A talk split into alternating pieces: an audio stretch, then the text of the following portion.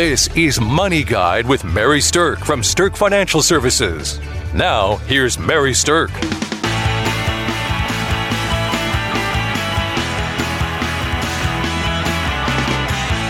With me today, I have Kelsey Bankey. Kelsey's a CFP with us at Sterk Financial. Hi, Kelsey. Hey, Mary. How are you doing this morning? I'm doing pretty good. Well, very good. So, let me tell you a little bit about why I care about financial planning. Um, really, it stems from my own background. And um, a lot of you may know my story, but many of you may not. Um, by the time I was 19, I was already a divorced single mother, two kids under the age of two and uh, we lived in low income housing. We uh, lived on welfare check, and I bought my groceries with food stamps. In fact, I have a very vivid memory of um, not having any furniture in my low rent apartment, and there was a citywide um, cleanup day where people could put all their junk out on the curb. And for me, that was like my shopping day because I could go around and find furniture that people didn't want. And I found a, big um, couch that had a giant hole in the middle of it. I picked that up and brought it home and stuffed blankets in it and put blankets over it so it didn't feel like you were sitting on a hole. And by God, we finally had a couch. So, I mean, we really lived in a situation that was tough financially. And I looked around me and I realized that a lot of people had been in that financial cycle for years and years. And I also made a decision that I did not want to keep my children and myself in that very difficult downward financial spiral for the rest of our lives. Just because I had been a teenager who had gotten pregnant, I did not want to define the rest of my life as a statistic because of that decision that I had made. So I knew that I needed to learn about money and I needed to learn about how money worked in order to be able to figure out how to get out of that situation. So I started going to um, night school and correspondence school. I eventually got my certified financial planning designation and all the licenses to work with money. And financial planning became a true passion of mine. And I, I, learned some really, really valuable lessons along the way. I think that the most valuable lesson I learned really created the money philosophy that I have that we do all of our financial planning with. And, and this is the philosophy. Money is not about the material things that it can buy you. Money is not about the feeling of happiness or uh, safety or things like that, that that it can create. The only thing that money really does is it buys you choices. Because, you know, Kelsey, when you have no money, your choices are very limited, right? Absolutely. Yeah. you don't you get you get basically what you can afford and that's it. That's right. But when you have some money, you can choose how to put that money to work for you to create the life that you want to live. And so that's what money does. Money buys choices. And the ultimate goal of any good financial plan is really to align the money that you have with the life you want to live. And any financial person can come back and give you graphs and charts and performance numbers and all that stuff. And that's all good and well. And we do that too. But not all financial planners can really understand what's important to you in your life. What are the big dreams that you have out there that you want to create for yourself? And then help align the money that you have in order to support that life that you want to create. So that in an essence is why financial planning matters to me and what is really the crux of a good financial plan. So let's talk a little bit about, you know, what the actual financial planning process looks like. So Kelsey, tell us a little bit about how it starts. Sure. The the financial planning process starts with just an initial meeting and it, and it's the goal of that meeting is to talk about what are both sides of the arrangement providing and what are they going to get out of this. So as a customer, um, in, in, seeking a financial planner's advice and, and information, we want to understand your goals. We want to understand your objectives and what do you want your future to look like. And part of that is understanding where you're at right now. Um, but where where are you wanting to go and where are you trying to get to? And everybody's idea of retirement is completely different.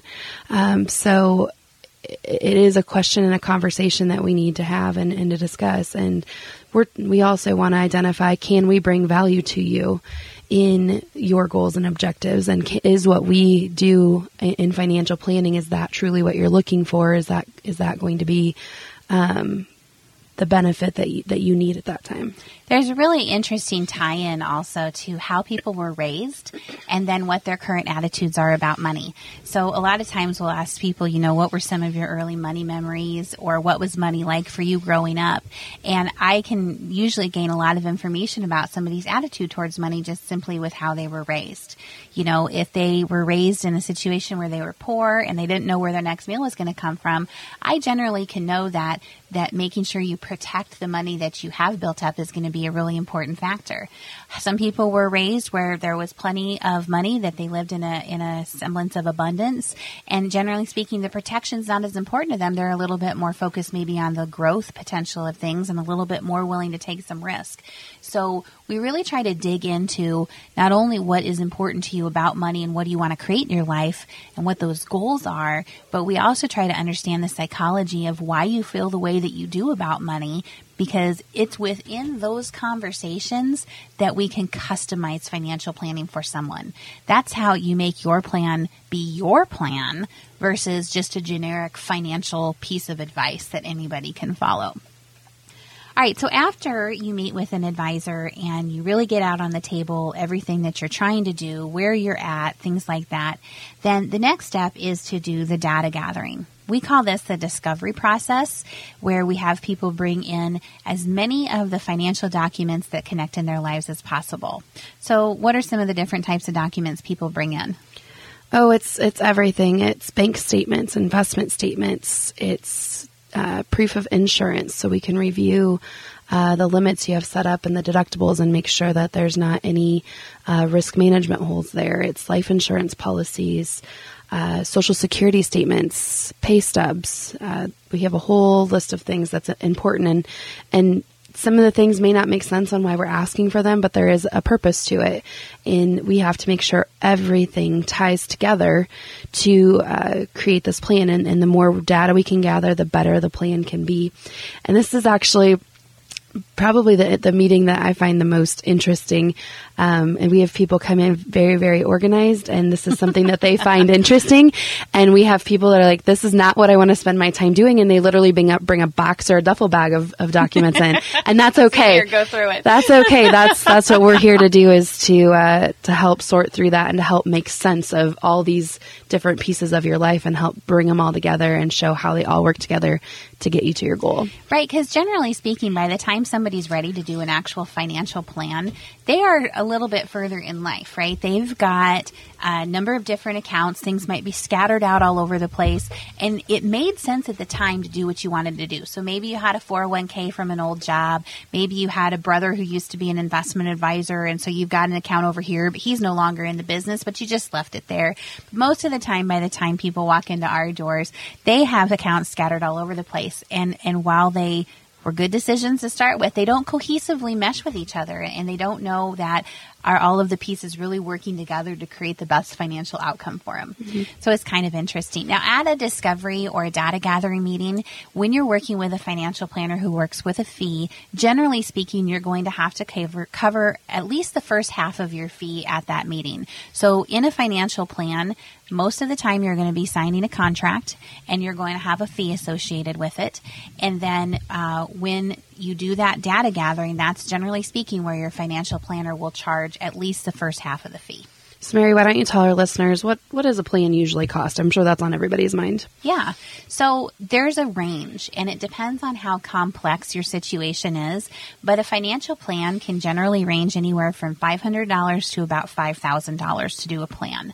And when you come in to talk to a planner the first time and you kind of explain your situation, they will quote you a fee to tell you what your plan is likely to cost. And it's all dependent on how much time they think it's going to be taking them to work on and um, how. Uh, how complex your situation is. You know, if you're a business owner you own multiple businesses and there's lots of different complexities to your situation, or let's say you're a dual citizen or something like that, your complexity level is higher, it will require more time, so your fee will be more towards the top end of the range. If you only have a few accounts and uh, things are a little bit more simplified and you really just want to understand how it's going to work for you going forward, your fee might be on the lower end of that range. So, in the data gathering and the discovery type of meeting, what you can expect is to go over all of the information about where you're at, what accounts you have, why you've done what you've done, um, and then handle the contract and the fee itself.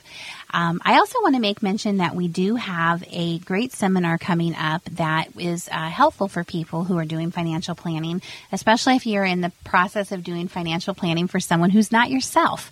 So, our seminar coming up on April 14th is about assisting aging parents with their finances, and it's all about strategies for how to best help manage them. So, give us a call at 605 217 3555 or go to our website at sterkfinancialservices.com and uh, sign up for that seminar. Congratulations to Mary Sterk and the team at Sterk Financial for earning a spot on two Forbes lists Forbes Best in State Wealth Advisors and Forbes Top Women in Wealth for five years running. So, Mary, we've we've been talking about the different kinds of uh, the fee in this planning, and you said that the fee fee based advisors work in this way.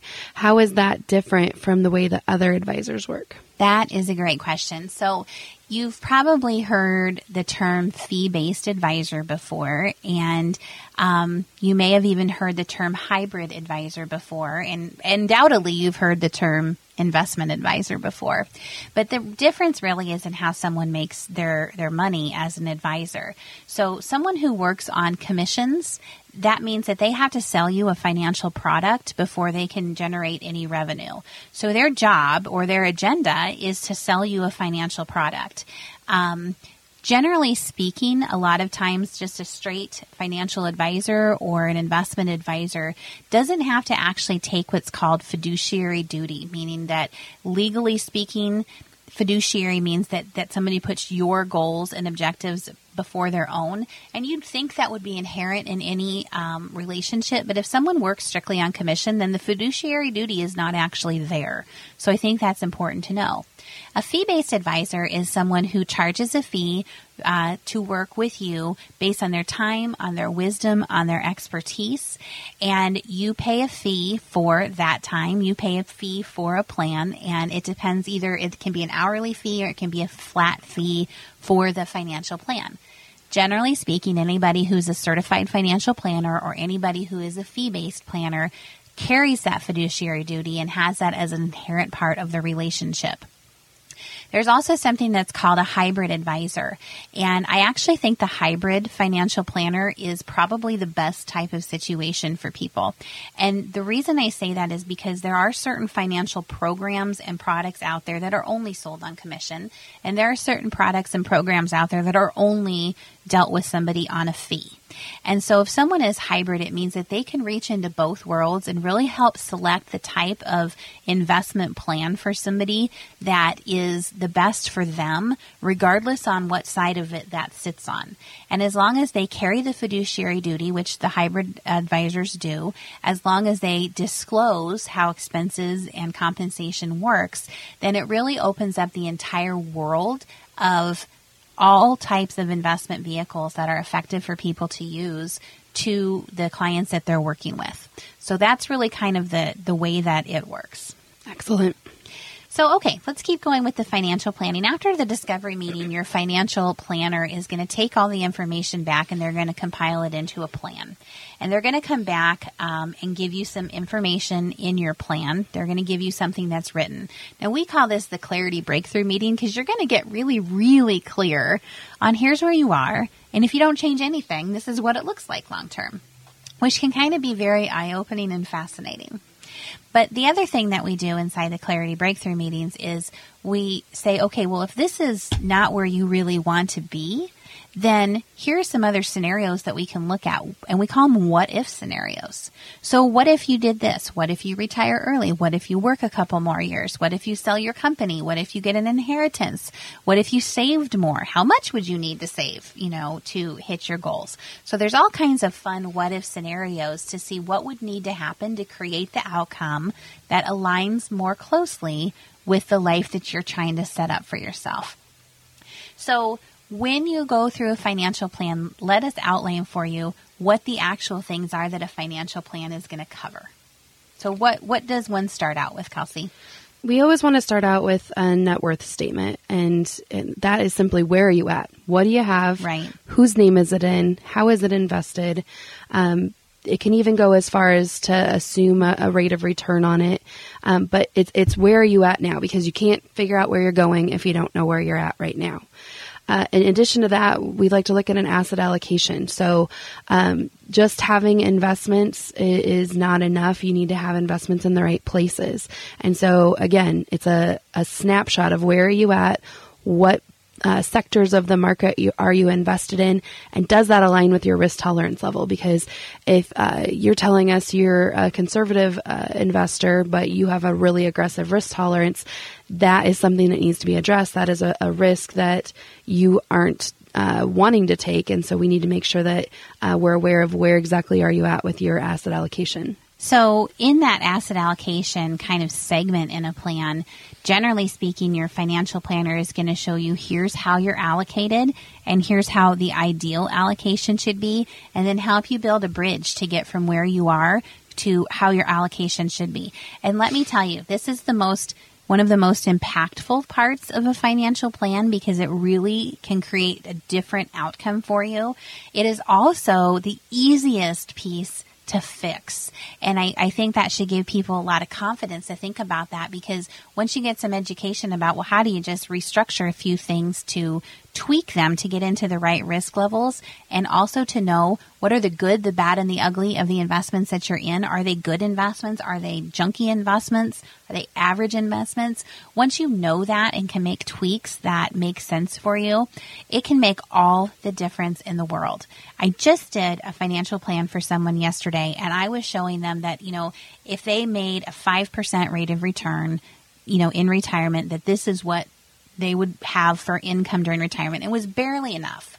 And then I showed them if you make a 6% return, they had like a million and a half dollars left over at the end of their plan. Wow. leave as a legacy. a 1% return over, you know, 40 years can make just a giant difference in money. And and I'm not saying that a financial planner can guarantee you a, a higher return, but what I am saying is if you know that some of your investments are poor and you can tweak out of them, it gives you a fighting chance to be in something that can try to earn the best investment returns possible. That's what asset allocation section is all about. Now, the next thing that we often look at is the um, retirement planning. And that's again where here's where you're at. If you don't change anything, this is how it lies out. This is the income you can expect to live on in retirement. And then uh, if that's not really looking that great to you, then here's what you need to do with these what if scenarios to look at different things.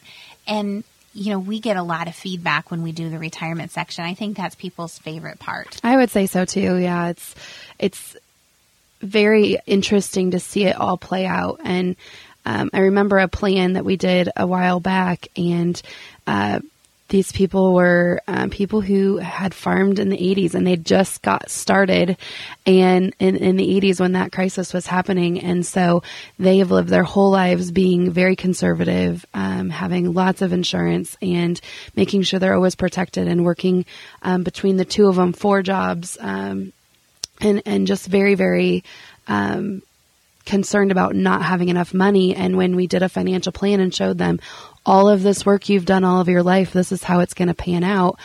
Uh, it, it, helped them to relax a little bit and realize yeah. I don't I don't have to work four jobs my whole life. I will be able to retire at some point. So right. uh, it's very rewarding uh, part of the plan. Well, the big two questions that everyone has, and I'm sure that our listeners can relate to this, is will I make it? You know, is there going to be enough for me to make it? The other thing people really worry about is do I have any financial blind spots? And this type of planning is going to allow you to uncover them if you have them and give you the ability to make the changes necessary to avoid, you know, issues in the future related to them. Okay, in the financial plan, if, if, you have children or grandchildren that are going to go to college, a financial plan can also encompass cost of college, how to save for college, things like that. It's also going to go into a survivorship section. And survivorship means what if your spouse passes away? So, what if your spouse passes away? How does their financial future lay out for them? And, um, you know, a financial plan is really going to delve into what your goals are. If you lose a spouse, how much insurance do you need? Maybe you have too much. We oftentimes tell people they can cut back on their insurance because they've, they've built up enough assets to cover things. Um, so we go through and figure out exactly how much insurance someone needs, evaluate the insurance policies they have to see if they're still the right type and the right kind, and also determine if there's any insurance gaps in somebody's planning where something can kind of reach out and grab you. Um, and then the last piece that the financial plan really gets into is the estate planning. So looking at your estate planning documents, going over any wills or trusts that you have, networking with your attorneys to make suggestions for any changes that are necessary, and then uh, making sure that all those estate planning documents are, are set up and, and well done. And of course, as part of that, you're always going to get information, like I said, on the good, the bad, and the ugly, the quality of the actual investments that you're using. Now, a good financial planner is going to wrap that all together with what we call a navigation strategy, which is all of the step by step things that, that they think you need to do to get all of your ducks in a row. And I think that once you get all of this information and you have your action plan on what to do going forward, you can actually be very confident in making financial decisions because you're making them from a place of education and knowledge and clarity. So, uh, we do have a great giveaway. We have a piece that we put together called Designing and Managing an Investment Portfolio. So give us a call at 605 217 3555 and request that information on how to design and manage your own investment portfolio. And of course, if you'd ever like to contact us about uh, setting up that first meeting to talk about financial planning, we'd sure love to visit with you. You're listening to Money Guide with Mary Sterk, and we hope that you all can create a dynamic financial plan for yourself. The views expressed are not necessarily the opinion of your audio provider and should not be construed directly or indirectly as an offer to buy or sell any securities or services mentioned herein. Investing is subject to risks, including loss of principal invested. Past performance is not a guarantee of future results. No strategy can ensure a profit nor protect against loss. Please note that individual situations can vary. Therefore, the information should only be relied upon when coordinated with individual professional advice. Securities and investment advisory services are offered through Woodbury Financial Services Incorporated, member FINRA SIPC. Insurance offered through Sterk Financial Services, which is not affiliated with Woodbury Financial Services Incorporated. Neither Woodbury Financial Services Incorporated nor its representatives provide tax or legal advice you should consult a qualified attorney or tax professional to answer your specific questions. Sterk Financial Services is located at 350 Oak Tree Lane, Suite 150, Dakota Dunes, South Dakota, 57049, and can be reached at 605 217 3555. Forbes Best in State Wealth Advisors list includes 10 recipients per state. The award is based on qualitative and quantitative data rating thousands of wealth advisors with a minimum of seven years of experience and weighing factors like revenue trends, assets under management, compliance records, industry experience, and best practices. The award is not based on portfolio performance or client reviews. There is no fee in exchange for rankings. Third party rankings and recognitions are no guarantee of future investment success and do not ensure that a client or prospective client will experience a higher level of performance or results. These ratings should not be construed as an endorsement of the advisor by any client, nor are they representative of any one client's evaluation.